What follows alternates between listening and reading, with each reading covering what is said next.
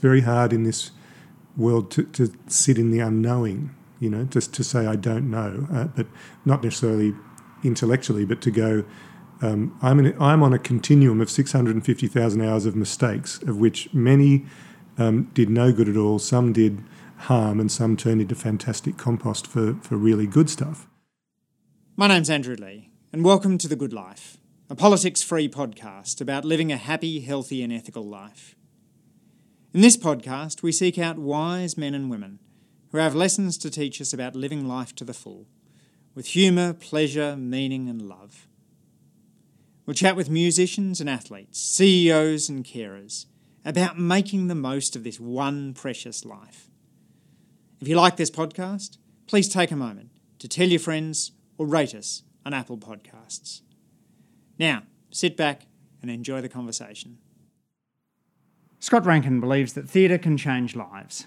In 1992, with John Bakes, the son of a Tasmanian potato farmer, he founded Big hART, an arts and social justice company based in Burnie. Big hART's motto is It's harder to hurt someone if you know their story. Over the past quarter century, it's engaged 50 disadvantaged communities, won 35 awards, worked with 300 artists and 8,000 8, participants, and performed to 2.4 million audience members. Big hART's goal is to work with communities for at least three years, providing them with a platform to share their stories and aiming to bring about sustained change. For this work, Scott's just been named the 2018 Tasmanian Australian of the Year. Scott, welcome to the Good Life podcast. Thanks very much. So, some of my guests have fascinating childhoods, and others are doing amazing things now, but you're both. So, uh, I'm, uh, I'm feeling the pressure of, uh, of time already at the start of the interview.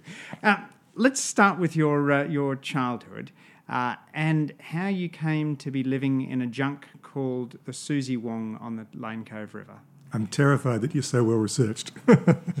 um, well, uh, we my parents were, I guess you'd call them ten pound poms.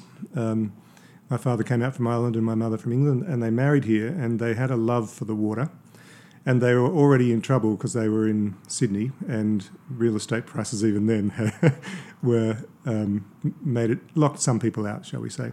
Um, but they were creative souls, and they befriend, they befriended a fisherman who was near the end of his fishing life. Um, and for those of, your listeners who who know Sydney Harbour, there were small fishing boats in fishing in the harbour for a long, long time and it was one of those boats, and it was it had a boat shed, and he'd sold his boat, and he said, "Well, why don't you live in the boat shed?" And so they they literally rocked up, as you do. Yeah, they rocked up, um, paying less than two pounds a week, uh, um, and uh, just put a mattress more on the rocks where the rails go down on the slipway, and then slowly, um, my father started to build, put some floors in, and things like that.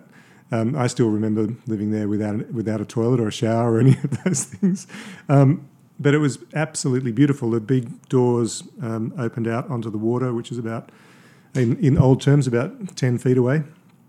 Got you know the high king tides at Christmas, where you had to put your presents up high in case the, they got floated away.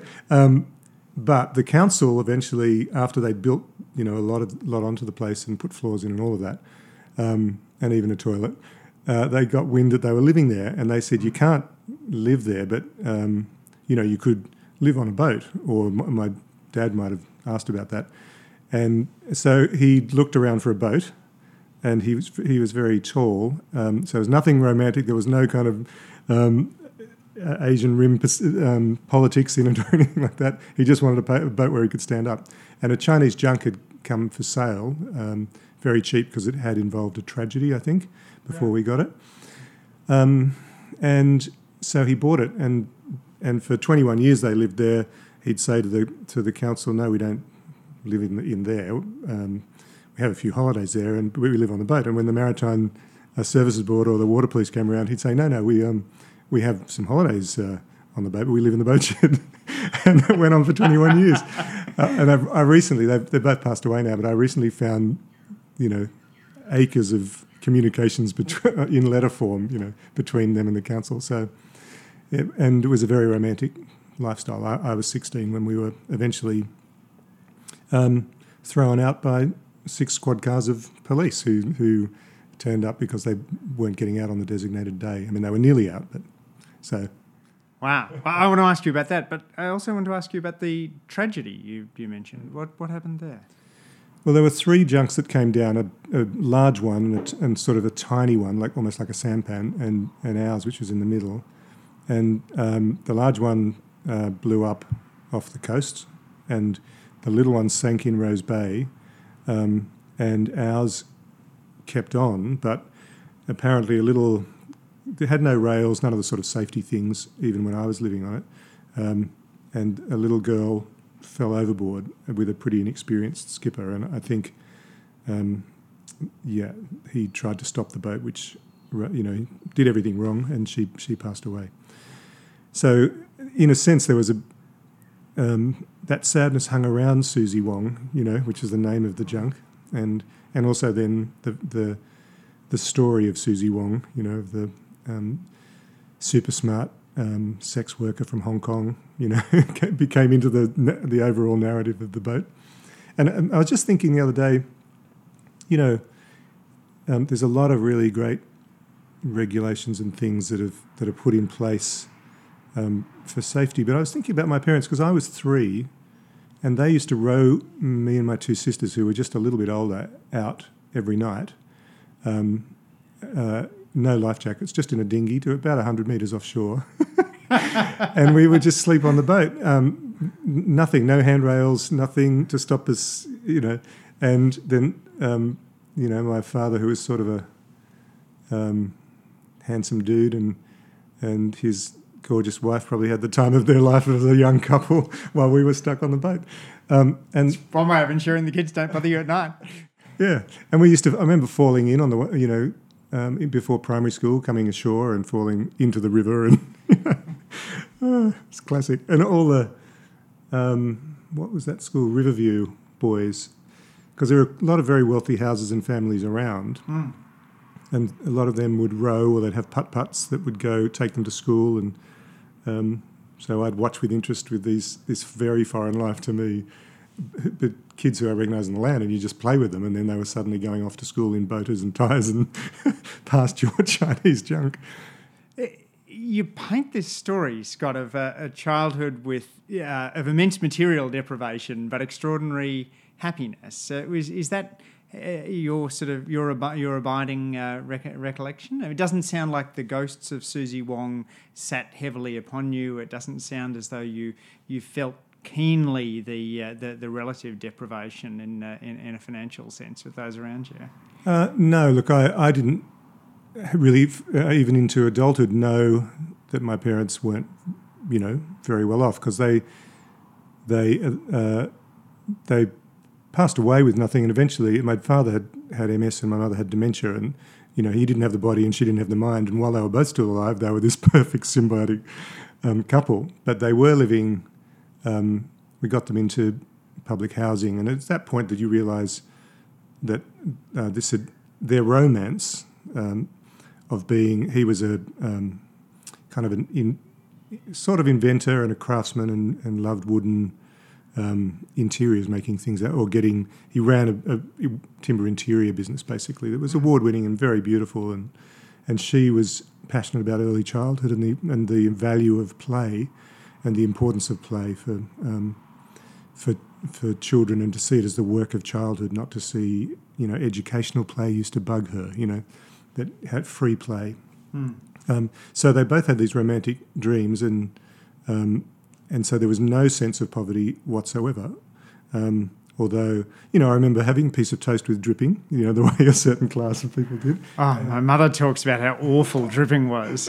I didn't mind it. and I remember one time um, my grandma, who was from Ireland, who was a very broken person because of the war and various things, she came out and she lived with us for a while. And she, she actually lived on the junk as well for a little, little while, or she was on the junk.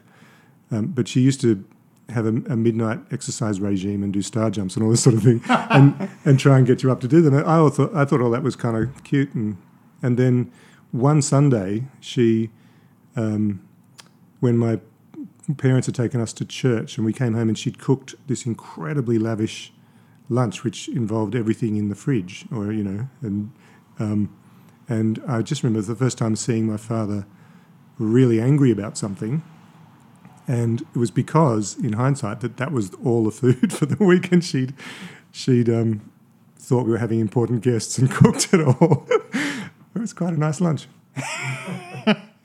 so you were living quite close to the edge when the squad cars arrived. Um, I guess um, in financially we were, but no sense of poverty. You know, no sense of.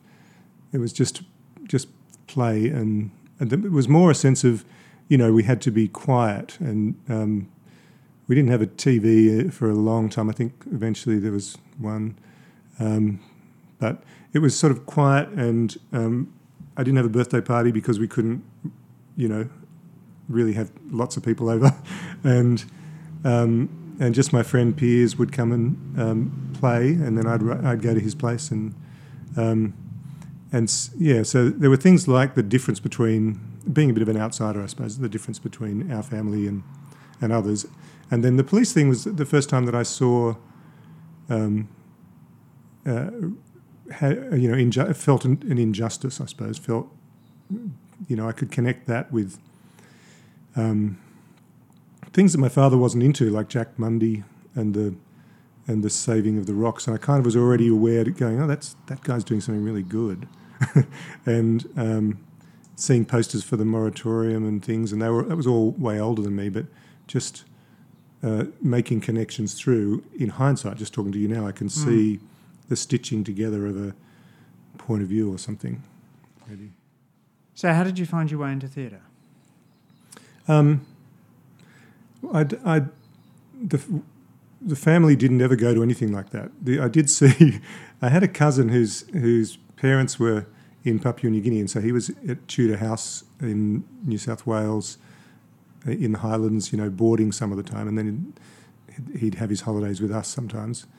And I went to see this thing, this incredibly avant-garde work, because having seen no theatre and having no television.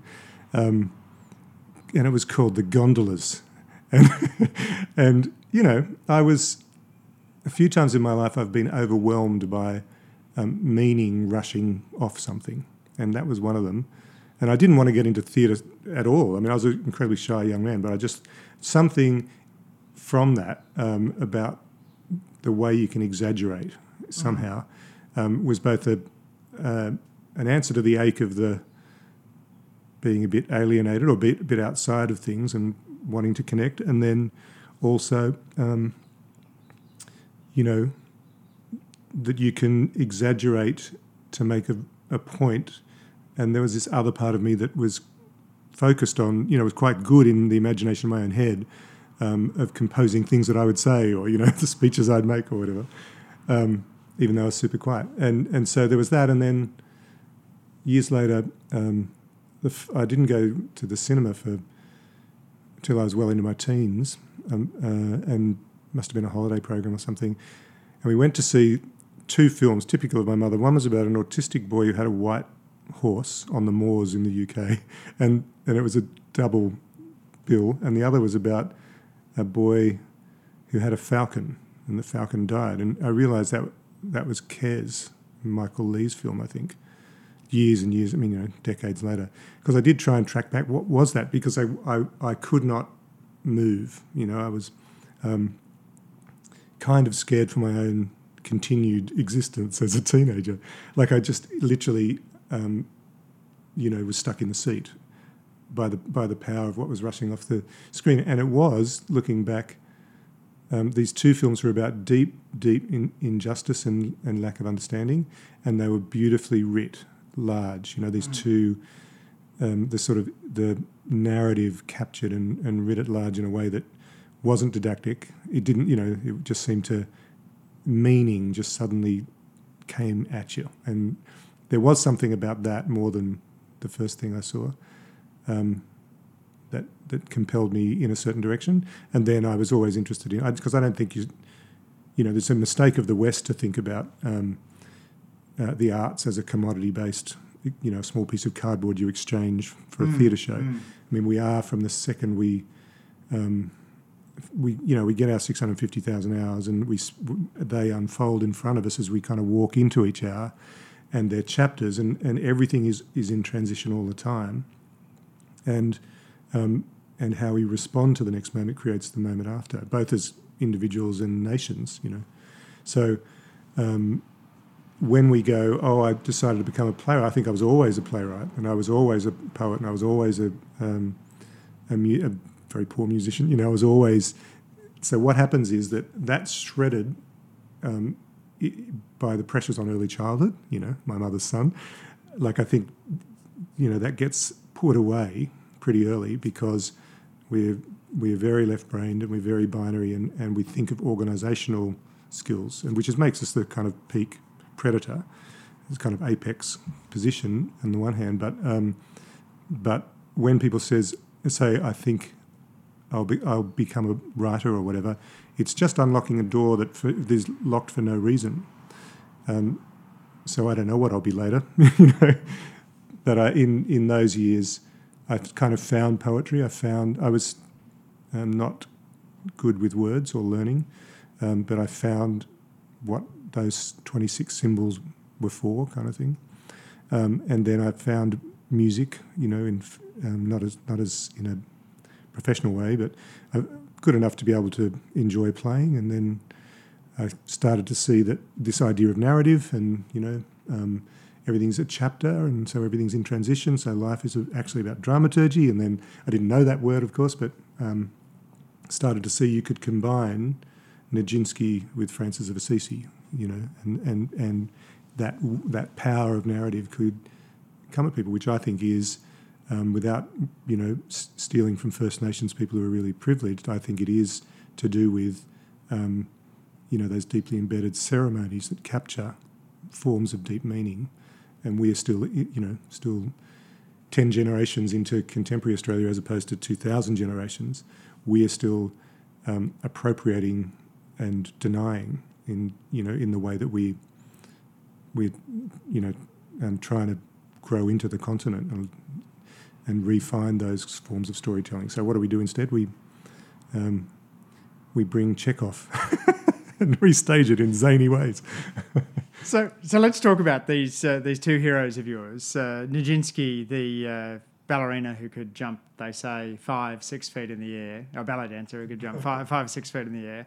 Um, Francis of Assisi, who uh, uh, made poverty cool for the Catholic Church. Um, why, what did these two men mean to you? Well, I think um, I started looking at both those lives because um, I can't tell you the first moment that it, I found um, Nijinsky, but um, you know, I think I probably just fell in love with the actress in Brother Sun Sister Moon, or you know, which was an early '70s film about Assisi. But the actual force of it was that my my father had um, didn't have a happy relationship with Catholicism, and so I went, anything he was not happy about, I was quite prepared to look at in a very visible way. Um, so there's worse, worse forms of useful disobedience.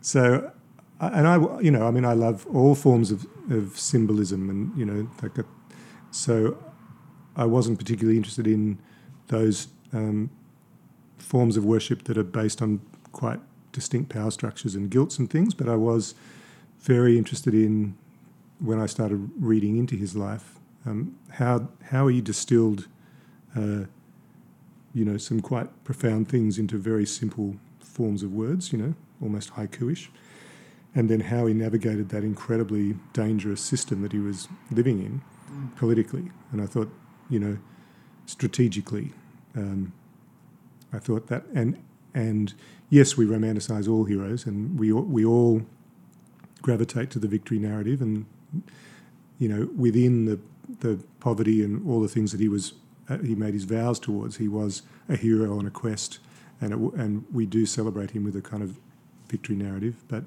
within that, um, you know, there was this this uh, deep expression, uh, or this very uh, cogent expression of the deepest values, if you know what I mean.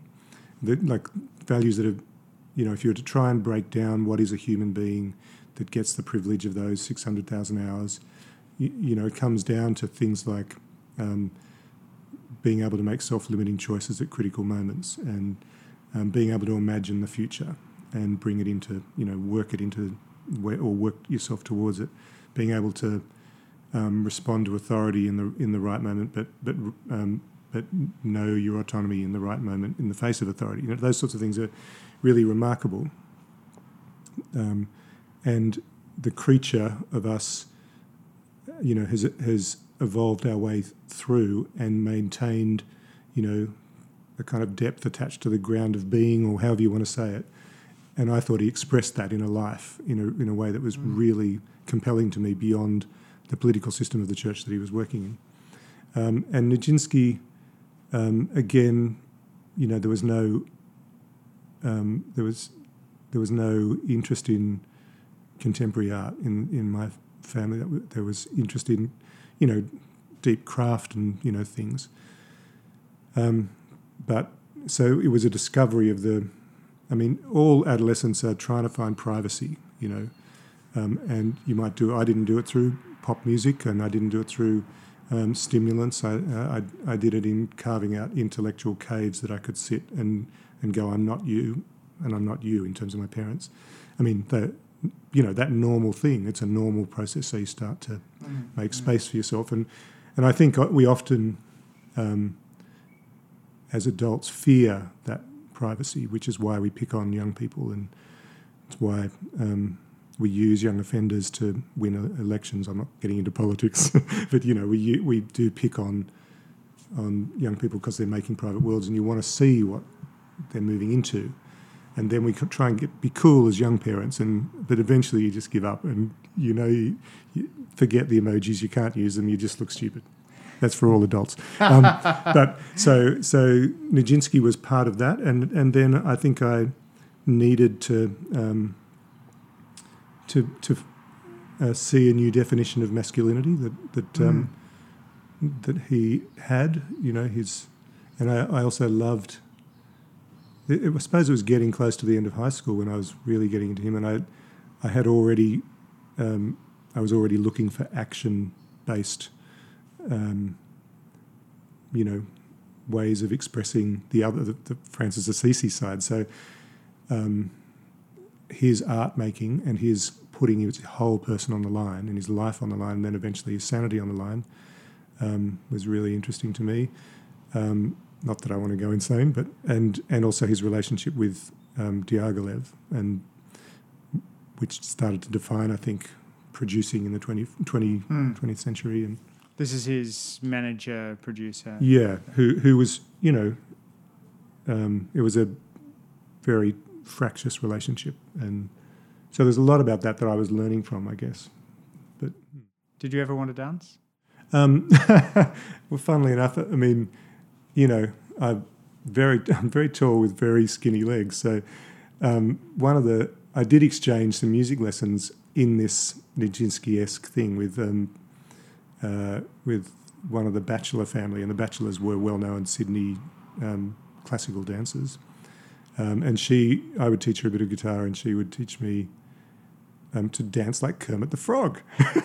like it was very unattractive, but um, but but but I but the um, the actual thing of, of a body in space, although it's not something I can do, um, you know, the feeling of running is not that different to dance, you know. You're a regular runner? Um, well, I, I've become a runner. I used to I used to love long distance when I was in primary school. It was the only thing I could sort of vaguely do, except for sailing. But you know, a light frame and long legs and whatever. But um, recently, I've found a, yeah, just um, Sisters Beach and the national park where I live in northwest Tas. It's just um, going for a, a, run as a thing while the knees are still there. and you have the Burnie 10K, one of the most uh, prestigious uh, races in Australia. One of the most prestigious races in Burnie. Look, yeah, I've, i know I, I, know plenty of serious Canberra runners who uh, go, go down for the Burnie 10K. Okay, well, I'll see you there sometime. Love to do it at some point. So uh, you you move into uh, to working with disadvantaged communities through this uh, space in George Street. Um, how did you establish that space originally? Um, again, I guess it was the first big um, strategic and arts based approach, and of just having the guts to go, right, here's a problem. You know, it was on it was on the morning radio that um, the the really big cinema conglomerates had um, bought George Street, essentially, and they they knocked down, you know, the Regent Theatre went and where was Jack Jack Mundey at the time? I don't know, um, um, and Couldn't save all of Sydney. and they knocked down buildings and put up these complexes. And again, it's a symbol of um, of you have to be careful. You know, change management is a thing, and so there were these magnets for young people uh, in George Street, and apparently young people were coming to the city and in the holidays, and then. Um, uh, hanging around in the cinemas, and then they would would eventually make themselves up, um, take themselves up to King's Cross, or and not go home on certain nights. And then, if their home life was a dangerous space anyway, you know, they're in a, um, a slippery slope potentially. So we just thought, oh well, why don't we um, run a, an alternative um, n- right next to the cinemas, and um, and then get a minibus, you know, and. Uh, um, and then drop kids home. You know, so make and we and in there we would be making tons of stuff in different art forms and um, films, and you know, we'd cook and all sorts of things. And we had no money or anything. We didn't know about grants, and we didn't know about public liability. And you know, there was a number of hurdles like that where they'd. Uh, I can't. It must have been the council or someone would say, "Well, you know, you'll need some public liability." We go, "Yep, what's that?" we we do it all, and and eventually, um, must have been how, however we got in that building, um, we wouldn't have been able to afford rent. Anyway, uh, it's a bit sketchy now how we. You were basically squatters. Yeah, we were squatting. Okay, yeah, I was a, I was a squatter, and so I just squatted as a kid, kept squatting, um, and uh, and it was really successful, and um, it, not everything about it. You know, there was no evaluation, there was no safety around the protocols about how to work with young people. Um, it was it was like a young people uh, came into this space and they started making stuff, and it, that although I couldn't have articulated it then, that um, made me aware that there were programs that didn't have to be uh, welfare foc- focused in their structure, but could achieve welfare goals.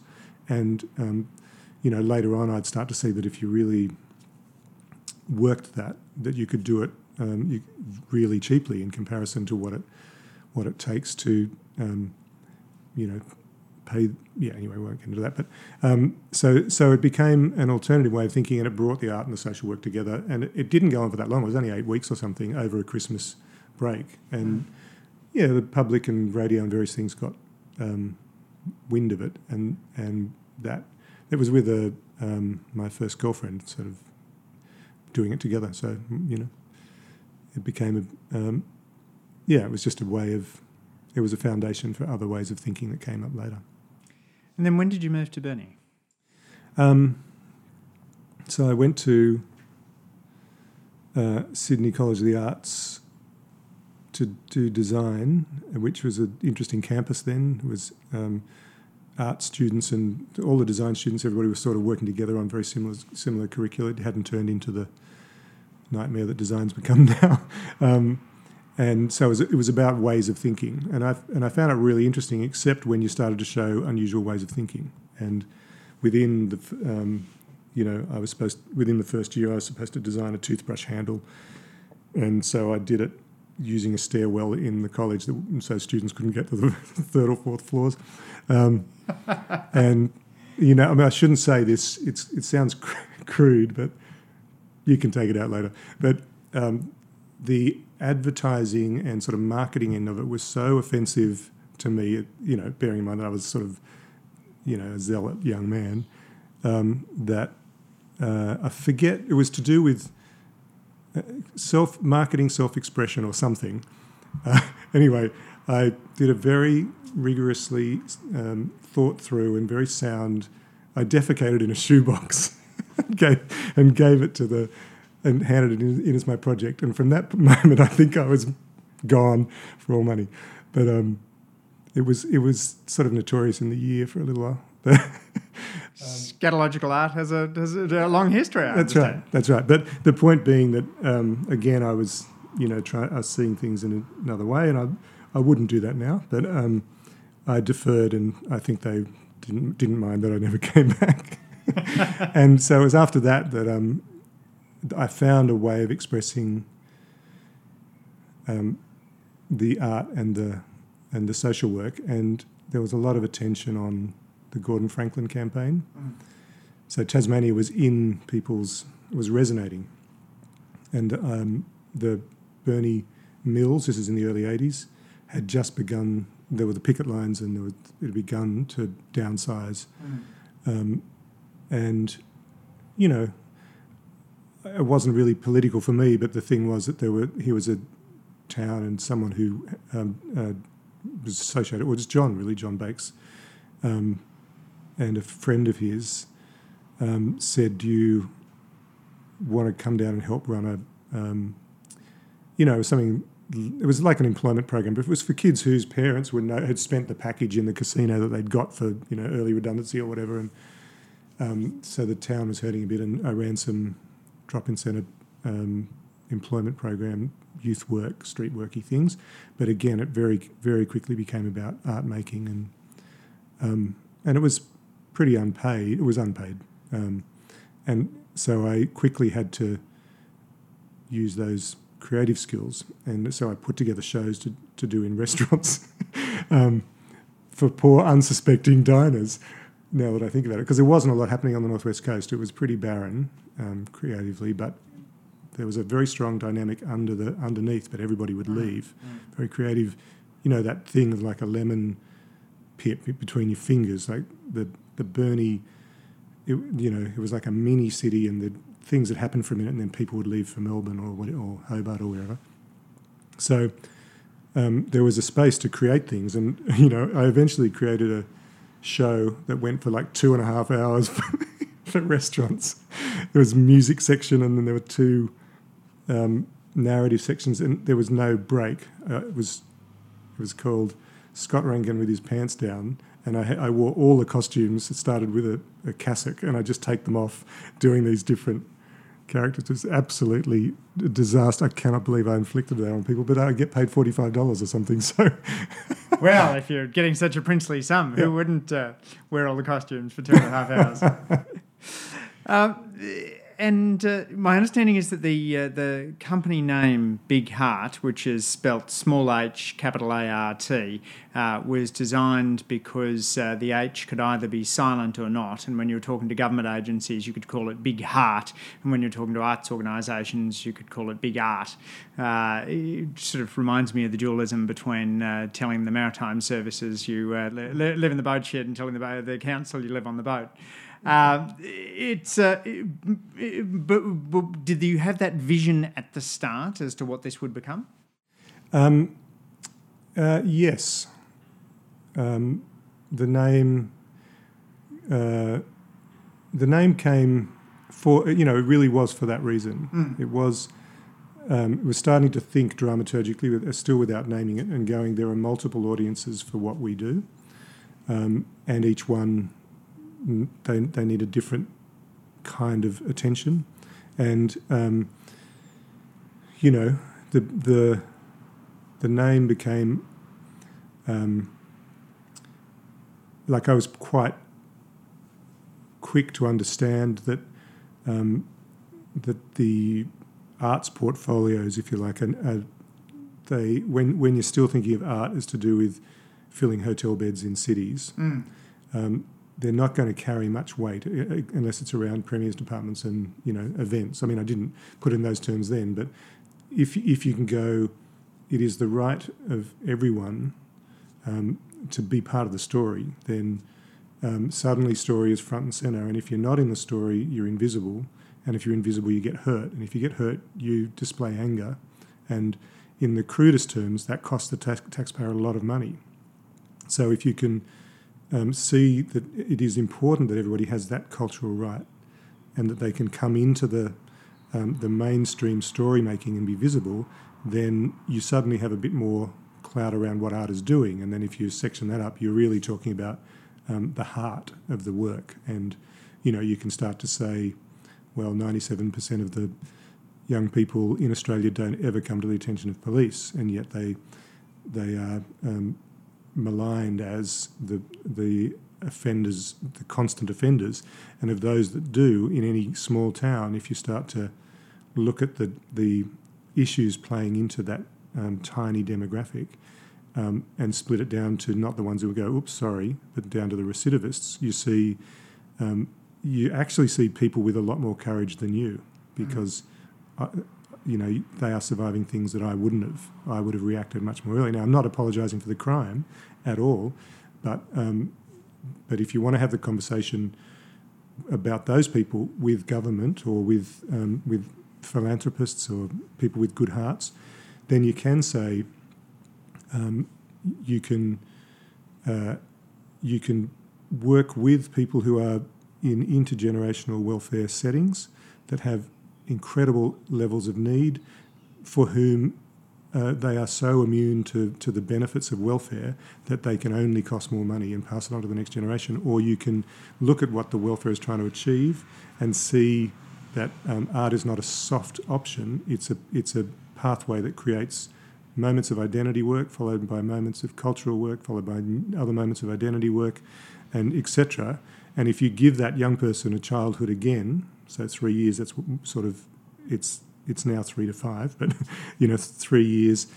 Most young people will seize the opportunity and do the work themselves um, because of the tasks and opportunities you're putting in front of them. Now, that's not 100% the case because it um, there are community safeties, there's self harm safeties, there's you know worker safeties, um, and there's do no harm safeties. And some of the um, structure around traditional welfare approaches um, need to sit within what you're doing. But um, the name allows you to speak very different languages and cut through. If I was coming to see you in your office in a different guise, I would want to get to the core of what you need to hear very quickly, and I wouldn't be starting with art necessarily. so let me get you to give us a snapshot of a couple of your uh, your best known projects. Um, Junk Theory, which came out of the Cronulla riots in 2005. Tell us about that. Junk Theory uh, was an attempt dramaturgically, in terms of community dramaturgy, if you think of um, how do you how can you shift in positive ways the image that's surrounding something, you need to give candy to the media in the short term. But you also need to be thinking of the ground of what you're doing, the solidity of that it's it's um, uh, not just somebody's opinion. So you need to be um, in the process with the Cronulla community, mm. and then you need to think in a savvy way about where you're going to place the work that these people are um, making as as you as you, to to you know build a, um, a shift, um, and so you think about the power base in Sydney, and essentially it's the foreshore of Sydney. So, um, or Port Hacking in Sydney, Port Jackson and Botany Bay, and you know Pittwater. So we we put together using the junk, which is an alien outsider figure in the in the ocean of plastic boats on the harbour. Um, you know, we're just thinking about that, and when we thought about the square sails, and they're almost cinema screens, and then mm. um, we thought about is it possible to get the tech right and to build, um, you know, short throw lenses and get the projectors on the boat and mask the, si- the, the sails and then get the sails in the right position and, and you've got three mini screens. And then is it possible to build the sound system onto the boat so that the engine is super quiet and then there's but there's this beautiful music? And can you arrive at, at um, you know Point Piper to uh, a media mogul's um, front door, and you've got a very shallow draft vessel, you know, so you can go very close to the shore. Um, and could you just arrive sort of, and they hear this sound, and they are sounds of the rest of, you know, cultures from that, it, that is culturally different, if you like, mm. and and then can you use those screens with films and stills and portraiture to show the different faces of the, this place, and then can you have a car on the shore knocking on the door with some fortune cookies, which have messages inside that are um, uh, you know, created with these cultures that are in Sutherland Shire, and then can you um, do that by stealth over some weeks uh, in the summer period, the festival period, and um, and get that that media candy out there onto screens in, in you know the start of the news and the end of the news in places of um, where people are going, what is that? What is that? Mm. And then you can begin to play, you know, with fishermen, in, you know, on seawalls or wharves, and you can rock up to lovers and you know on, who are kissing on park benches, and and you can, um, you know, we was this was two thousand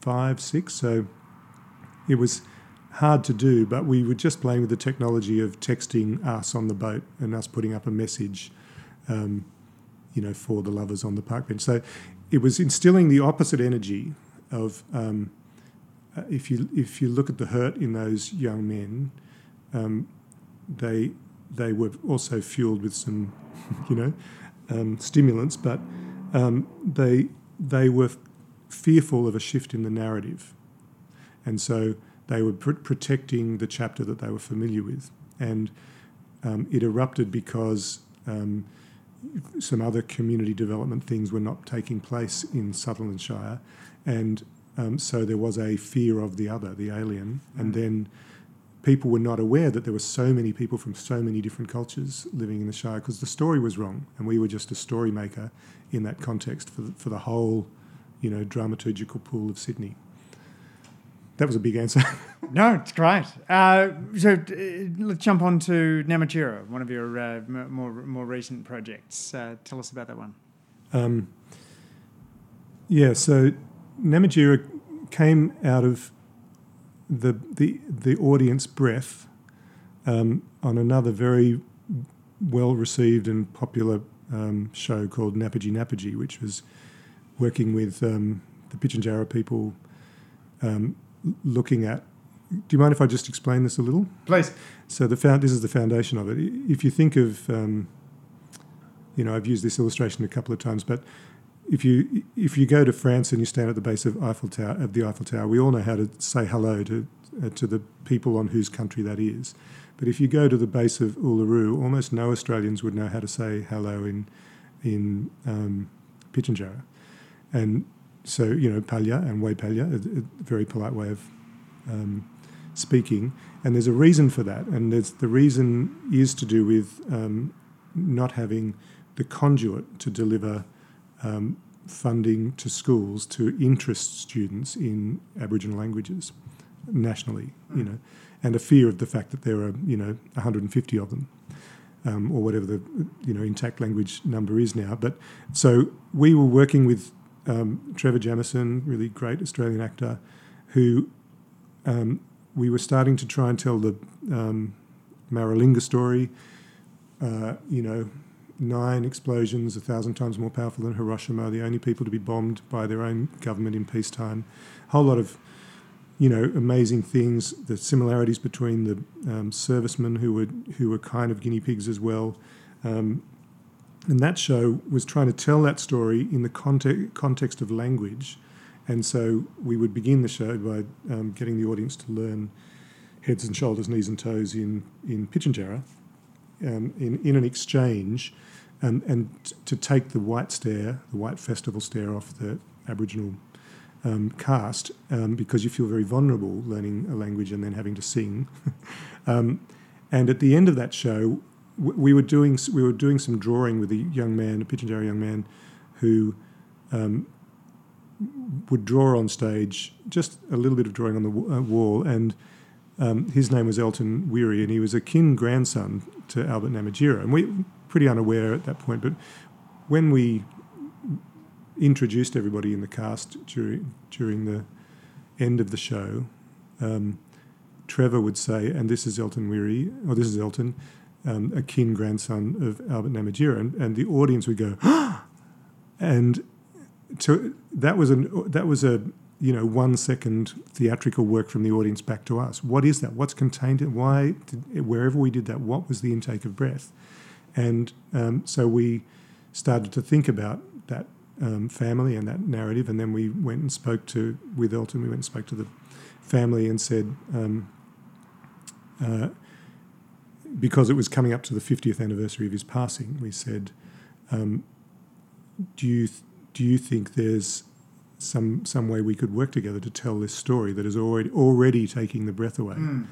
And they said, "Yes, there is." And we began working in that community and, and at Hermannsburg or Ntaria, and they in always in this process of listening, uh, we're searching for an iconic bit of the larger, the meta narrative of the country, and and sure enough, um, it came up that the deepest concern was the embarrassment, this sort of shame in a way, of not having the cop, not owning the copyright in in their grandfather's story.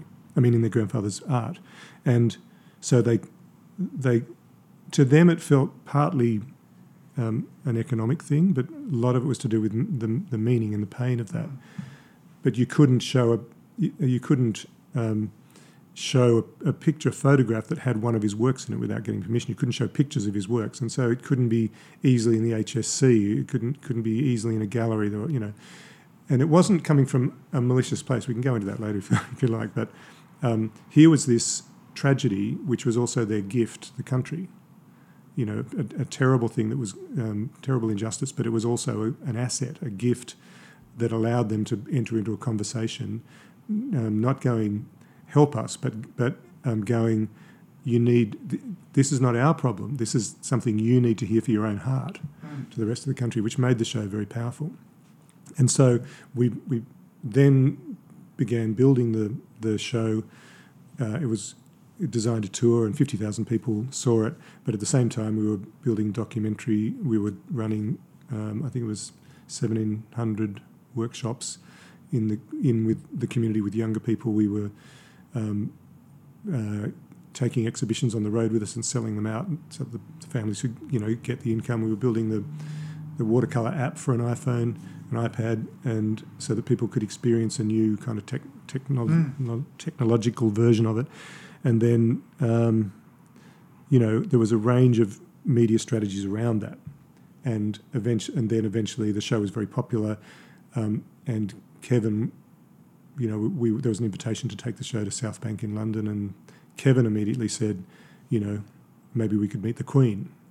And if you see the documentary, you understand why. We didn't know at the time, but he wanted, um, you know, he knew that the crown was on the policeman's badge, and he knew, um, you know, he he expresses it as wanting some protect, is how he said it in this kind of very vulnerable way, and he wanted to ask the Queen for a letter so that he couldn't be pushed out of his house or whatever.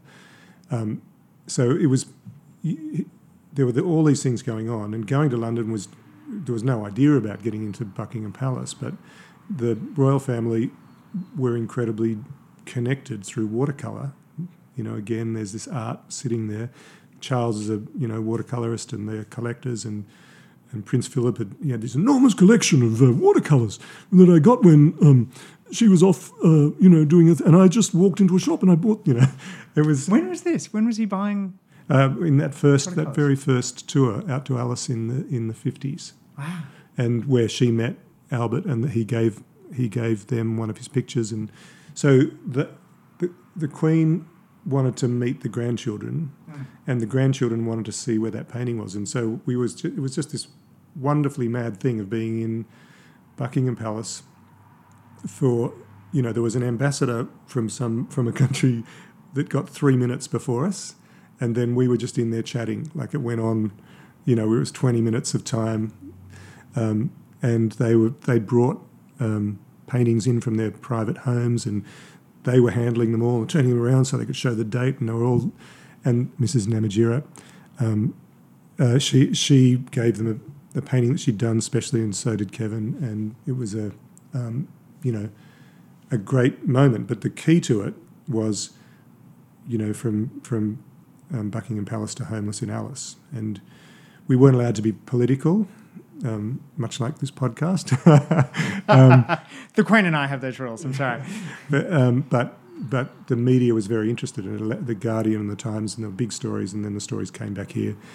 And it, what what I'm trying to paint the picture of is the art that, that we were making sat alongside um, the things that we were building in terms of the community and the, those mm. shifts mm. and the workshops mm. and the next generations and the drive that we were um, the, the thing that we were driving, which was the buyback of the copyright, the setting up of the Namatjira Trust, um, and you know well-being for for that um, community. And as probably your listeners may have read, um, the copyright was handed back or bought back for a dollar and um, Dick Smith raised a quarter of a million to go in the trust.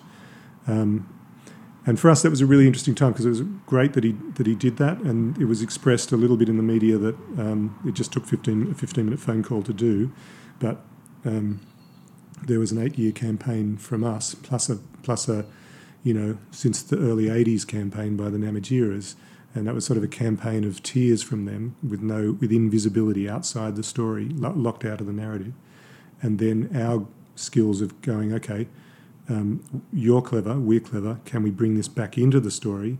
And as soon as it was in the story, people were signing up in the foyer, friends of the Namatjiras, and you know putting money into building towards this trust. Um, and to me, that is, in a sense, it's a perfect picture of um, of art making that interests me. Anyway, mm. like I'm not um, particularly interested. I think it's wonderful um, but I'm not particularly interested in, in the heritage arts um, uh, or the current use of them as the magnet for subscribers and the and the and we won't go down far down that line. And I'm, you know, um, I'm much more interested in the way in which you you you lose like Aboriginal people lose the word art. There isn't one, and it is the whole of life. And so there are dramaturgies and interactions and ways in which it's powerful and then there are times when it's less powerful. So Scott, I'm, I'm interested in putting together a couple of things you've uh, you've said. You've spoken about the uh, 650,000 hours we uh, we have on the planet. Um, I've just installed on Google Chrome an extension which, uh, every time you open up a new tab, tells you how many days you have left on the planet. Uh, currently, I'm at uh, 11,500 or so, and so it helps focus the mind. Um, but then you've also talked about this uh, snowstorm effect, in which uh, white guys arrive in an indigenous community, flutter down to the ground, and then uh, uh melted melted away before you know it. How do you reconcile your desire to get things done and the incredible energy and hunger you have with the need to take your time on the indigenous projects that have become the hallmark of your work? Um, it's a really great question, and um, I, I don't aside from the, the cultural difference, the care, and, and some protocols, um, working with skateboarders in Melbourne is not that different in the feel and the you know the ease with which you can do harm, and the the, the um, very open ears you have to have, um, and the steps um, that you take um, to working in an Aboriginal community. Um, so we our thing is invisibility within in the story, and um, and so we're just essentially time is your friend and silence is your friend, and there is the tendency to bring um, a version of the solution. Um, there is the tendency in thinking that um, time is like metropolitan time, and you and so we need who's the target group? How do we divide these cohorts up? What is the what is the um, how are we going to measure this? And uh, and they are the language of manufacturing doesn't work in those contexts. So what that what ends up happening is um, the the when you put all those things together, there is a longing, I think, that you see a lot.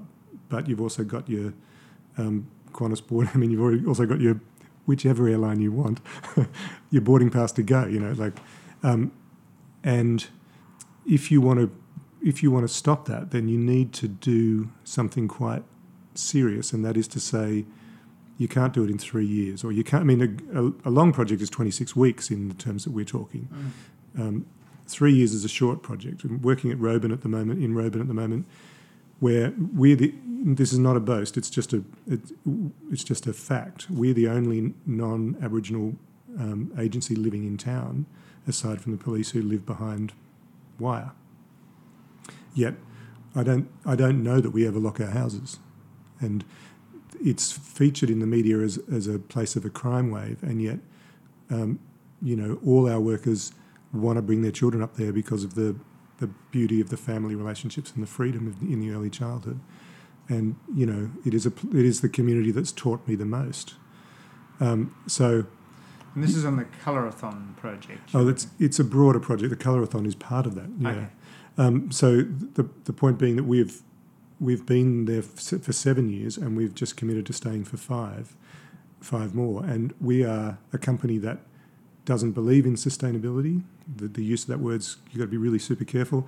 We we all want things to end. Mm. It's it's it's it's a kind of madness to go um, that we're going to sustain this forever. I mean, we want better things to come, so other things have to move out of the way and and there is always the forgetting and the end of things. You, the the most beautiful theatre show you could ever see, or film, or whatever, it it's tiny bits lodge with you, and it becomes part of your narrative. So, in the, that's very unusual for us to stay for that length of time. But the community and the country is telling us what's required.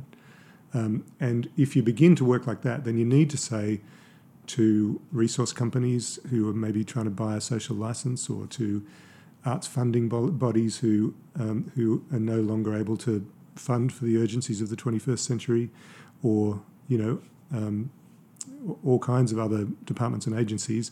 The real cost of this is this amount of time, and the real cost of this is this amount of time plus the very best people, and the very best people won't be um, necessarily the, those with the PhD. They might be those with the values PhD, the integrity PhD, and and the authenticity to, to stay. And that's that's um, once you get those things in place, the snowstorm doesn't exist. And and you you know our biggest problem, you know, two really fantastic workers who are up there, we couldn't get couldn't get a bank, any bank, um, to allow us to buy a house in Roebourne mm. because um, they were so scared it would have no value, you know.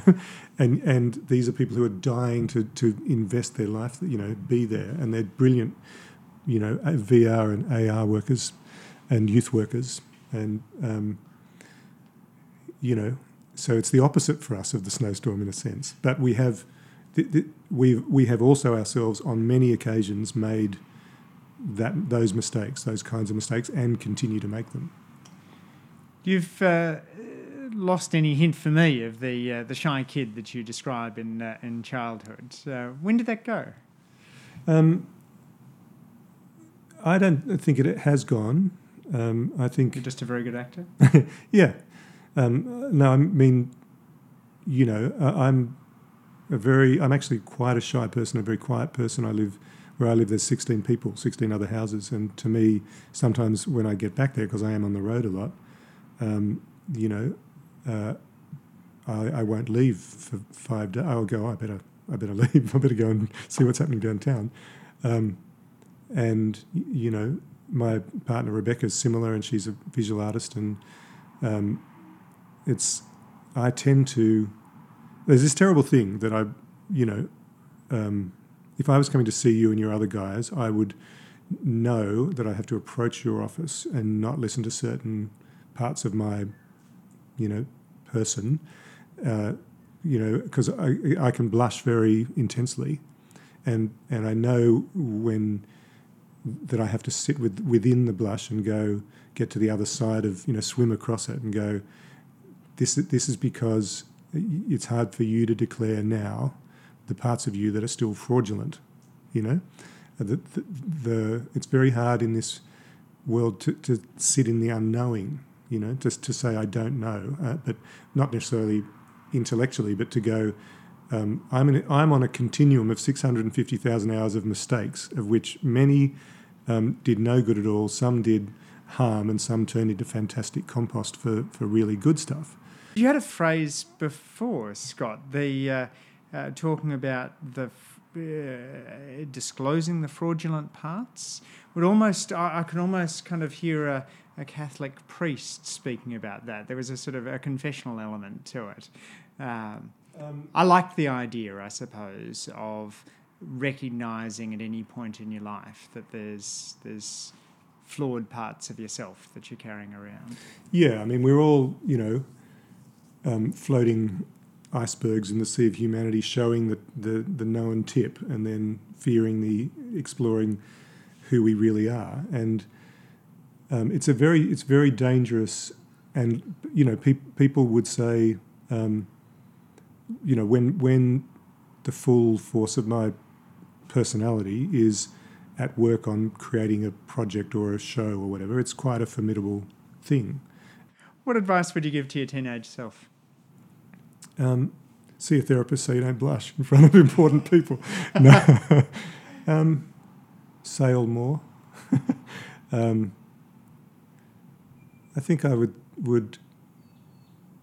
I think I was super lucky to meet some um, people early who were uh, on sort of deeper quests, and um, and I was quite counter dependent, and I would have said, "Yep, keep going with that," but but try and try and get to the other bit sooner so you can listen earlier, um, and you know um, sometimes my work is much more interesting now. I mean, I don't need to create another play if I don't, you know, I can, but whatever.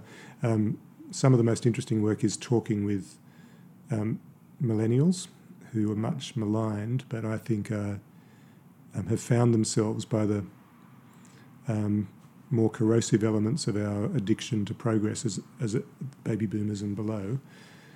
Um, they've found themselves put in a position where they they need to they have to um, by necessity base more of themselves on values and value chains and um, experiences and which is much more much closer to a gentle uh, and humane existentialism, a sort of a um, existentialism light. um, you know, like uh, the, they're, they're much earlier on the already on the deeper questions, and and I'd love to save them a decade by going, um, yeah, that all that stuff is true. Just your, your ego's driving this. Um, there, there. If you can commit yourself to the savvy and campaigning ends of things, um, if you can go, if you find yourself in an adversarial battle, you're almost certainly wrong. You know, you're, you're almost certainly not in the right place. You can live within the contradictions of, um, you know, a wise man says it in the documentary about the Ngapartji Ngapartji show he's he's saying to Trevor and I, um, Trevor's asking him a question about is this little thing wrong? Should we put this in the show? Should I mention my father's name who's passed away? And this wise man says, Trevor, it's all wrong. Everything you're doing is wrong. Keep doing it. And Trevor, talk about the life. And um, uh, and so saying to young people, younger people forget the binary, habitual binary nature of it. Sit within the mistakes, make them carefully and and listen. You know, be within, sit within the forgiveness of you know the generosity of communities, etc.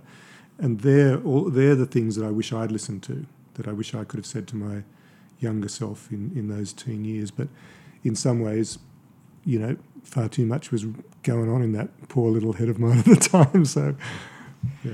So I'm curious, as somebody who underwent quite a bit of physical depri- deprivation or material dep- deprivation in your childhood, um, how you think about trying to, uh, as a parent, bring up kids with a sense of grit or resilience, despite the fact that their material circumstances are presumably far better than those that uh, that you experienced. Yeah, yeah. Look, and, and I mean, it, it's a balance thing with that because it was. Um, there was no deprivation unless there's an awareness of the alternative. Um, so the fact that um, I was barefoot all the time and in the water all the time, on the on the river all the time, and when it came, when Piers, my mate, you know, who I used to um, play with, when he suddenly wanted to do this thing called get married at 18, or I can't remember how old, how old it might have been 19, I don't know. Um, I didn't have any, and I, he wanted me to be the best man. I didn't have any shoes, you know. And now that wasn't a, I mean, I had sand, you know, international volleys with holes where your toes poke out and things, but I didn't have any, um, you know, proper shoes. And, but so there was no deprivation. There was just excitement and freedom, and then you just kind of realise those exp- those experiences yeah, yeah. seem to have left you extraordinarily tough and, yeah, and resilient. The, uh, your children have far more material resources are, are, are, around them. How do you give them the same toughness you grew up with? Gotcha. Yeah. So without hurting them. Yeah. Um, so you know, Darcy and Lockie and Ginger. Ginger's just finished her HSC. Lockie's a wooden boat shipwright, as it happens, and and Darcy's um, he's done environmental design, and they are on they're on similar trajectories, and we, you know, playwright and an art, and an artist. We we I was late in my forties before we could um, contemplate buying um, a ha- you know a, a barn essentially in the poorest electorate in the poorest state in the country. So um, and the people around, you know, when we managed to buy it, they said, "You, how much are you paying for that?" And it was it was less than a one bedroom flat in Sydney or Melbourne, you know, for um, waterfront acreage, you know, that kind of feel. So huge joy about that. Um, but uh, the kids were already knew something of the same. The same. Um, but for me, the the real joy was being able to um, go, "What do you want?" you know, and just um, be fairly entrepreneurial. Mm. Like take that skill of my my old man more than my mum, just to conjure something out of nothing. Take it another few steps Mm. because that's you know that's both true in work, it's true in that family life, and if you I mean if you look at Big hART, um, in 25 years, it's it's 50 million in project funding, you know, single grant funding, um, and it's 150 million in applications. So that's carving out money for disadvantaged communities, and there is a there is something of that language in in the way in which you can um, give your family a great, really great time. But at the moment, I couldn't, you know, consider retire. You know, I'm, I haven't paid off anything yet. you know, so but money's, you know, it, money isn't. It's that thing that you know we're we're convinced in this mad way with these six hundred fifty thousand hours that that we that we own profit, and and yet um, we're either we're only ever going to be a great steward of it or a poor steward of it.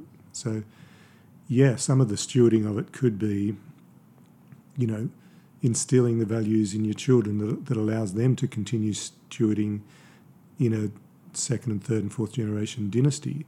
But it's really unusual that that would be the best way of, of um, stewarding um, what's come from your labour. The, ch- my children, um, you know, it, it was a privilege basically to to bring them up that way, and and they're, you know, Lockie's making a lot more money than me as a wooden boat shipwright.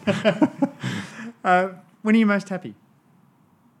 Um, when I'm um, sailing uh, a, a vein boat, a boat that's too too small that only teenagers should sail, uh, off uh, in the kind of crystal waters of Bass Strait um, that can turn on you, in under the eaves of Table Cape, um, with a few friends, and I'm I actually, you know, you might think I'm the sort of person who wouldn't like competitive sailing, but um, I really like uh, getting in the zone with the science of the sailing, like the incremental thing that it's that you can spend three hours making something go minutely faster at great muscle cost, and and and losing um, losing myself, um, and it becomes you know, it becomes close to the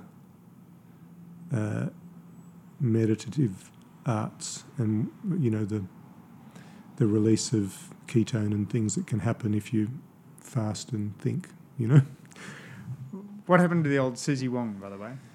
Susie. Oh, I'm in a five. I'm five years into the rabbit warren of completely restoring the boat, and I'm You you took her from Sydney to Tasmania. Yeah, well, when when we used the boat for junk theory, um, uh, it's an antique Chinese junk. It's exactly the same age as me. It was launched when I was born, and so it's for a wooden boat. It's it's old, and we foolishly tr- did Sydney, and the, and it was leaking a bit there. And I didn't tell any of the guests, you know, when we had premiers and people on board, but it was leaking a bit, and the pumps were going. But then we trucked it across the Hay Plains in a heat wave. and put it into the Torrens to do it in Adelaide, um, and put it in with a crane and went, pull it out, and then um, a lot of tim- timber had moved, and we cobbled it together with with copper and Sikaflex and got it floating, and so we could invite Mike Rann on board, and because that was another part of it to bring people into contact with it, and um, and then proceeded to spend weeks dodging but running into shopping trolleys and things in the shallow torrens with an ineffective echo. You know, anyway, trying to dodge our way, um, and then took it on another truck badly to um, Hobart, and then again to Launceston, and by the end of that, it um, really broken the back of Susie. So it was a complete rebuild, and it was a thing of going, is it is this worth it? But it um, that the, the arts that built that boat in you know the, and the craft of it in Hong Kong are pretty well gone. The the single t- you spend your whole life making the keel or your whole life making the rudder. Um, so it's been it's a little bit like the axe handle and axe head, but it it's been um, rebuilt and it's killing me. I mean, I, I have, haven't done it, but both my sons worked on it. Lockie did his apprenticeship um, on it, and uh, he's now moved on. um, and I can't quite finish. I'm like, I'm four months from finishing, but I'm I'm out of money for it. So it's. I'm glad you brought that up. It's it's absolutely killing me. sounds sounds like quite a painful topic there. What's the most important thing you do to stay mentally and physically healthy? Well, I, I do run and sail, but I'm I'm traveling a lot, and I'm in places like hotel rooms a lot, uh, and I um, find, you know, um, gymnasiums, and you know I can't do it do that. So, um, trying to get exercise is hard when I'm away. It's great when I'm on the block, um, and mentally healthy. Um, sailing's part of it. There is a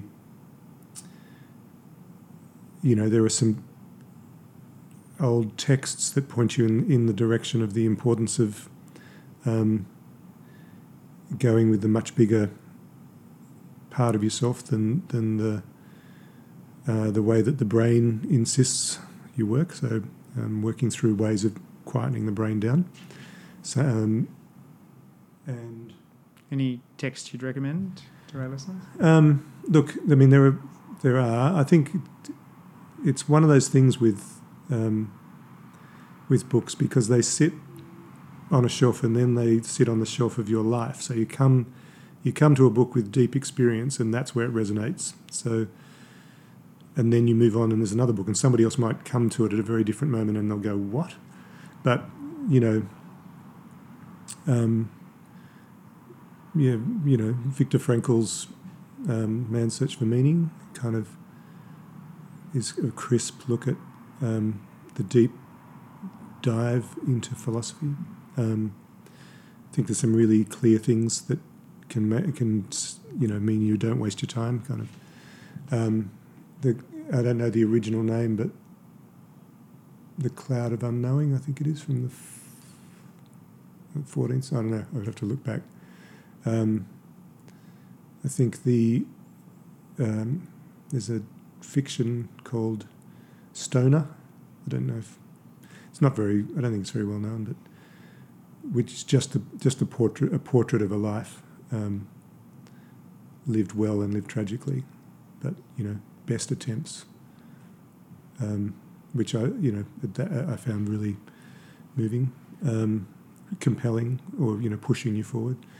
Um, those sit there as important. And finally, Scott, what person or experience has most shaped your view of living an ethical life? I think there's a big assumption there that um, you might make me blush. uh, beyond those that I've mentioned, I, would have to. Um, there's a. F- it's hard to put it into one, you know, but there's a woman in Canberra, uh, in hospital as we speak, in the in the high dependency unit, who is has has pushed on through um, a form of cancer, and um, she's remaking. You know, the doctors are remaking her immunity and things, um, and she wouldn't accept. She would die. You know, I mean that's the wrong word to use in that context, but she would be mortified. She doesn't know. Well, she does. I've said it, but she has trouble accepting how vital the the simple act of um, being there in moments of crises of meaning and not trying to be brilliant, trying to, um, you know, be um, uh, cut through your, your bullshit and be savvy and um, uh, focus you on what matters and um, and is a you know it's a very simple life. It's it's a life of um, public service in in the APS mm. form of you know kind of a thankless life of public service, but in positions where wisdom was was in the serving, not in the DepSec. um, so not in the position, you know, it was in the in the way in which you brought things to the position. Um, and yeah, I mean, I suppose I'm thinking about her, but I often, when I, when you know, I'm not particularly comfortable with the, awards things that have been happening, um, and I and I often will text her about stuff, and she'll she'll say things that are, you know, pithy and exactly right. And so um, she's like that, but also sometimes we don't know, you know. Um, we think for other people we need to have a level of acute brilliance, but it's like um, parenting. It's being there is ninety percent, you know, and and often um, it's it's providing the it's providing the moment in which the person's doing the work. So John Bakes was like that for me. John, you know, um, uh, would be the first to admit that in in a intellectual discussion or a moment of winning an argument or you know whatever it might be, he, he would. I, I, you know, I could go him. You know, that's not his forte, but his forte. Forte. We used to come to meetings to Canberra when we were trying to form the company in that very very difficult um, 90s and um, hadn't got in the swing of how you fund things or whatever. And he would listen in a meeting and I would speak, and then um, we'd come out of the meeting and he'd say, "This is what happened," and then then I would recalibrate the.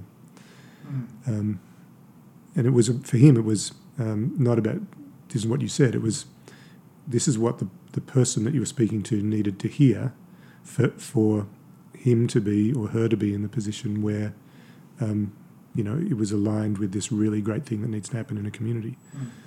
Mm. so John, he doesn't get a lot of thanks, and he's a piker because he got out at 15 years. So got out of Big hART. so, yeah.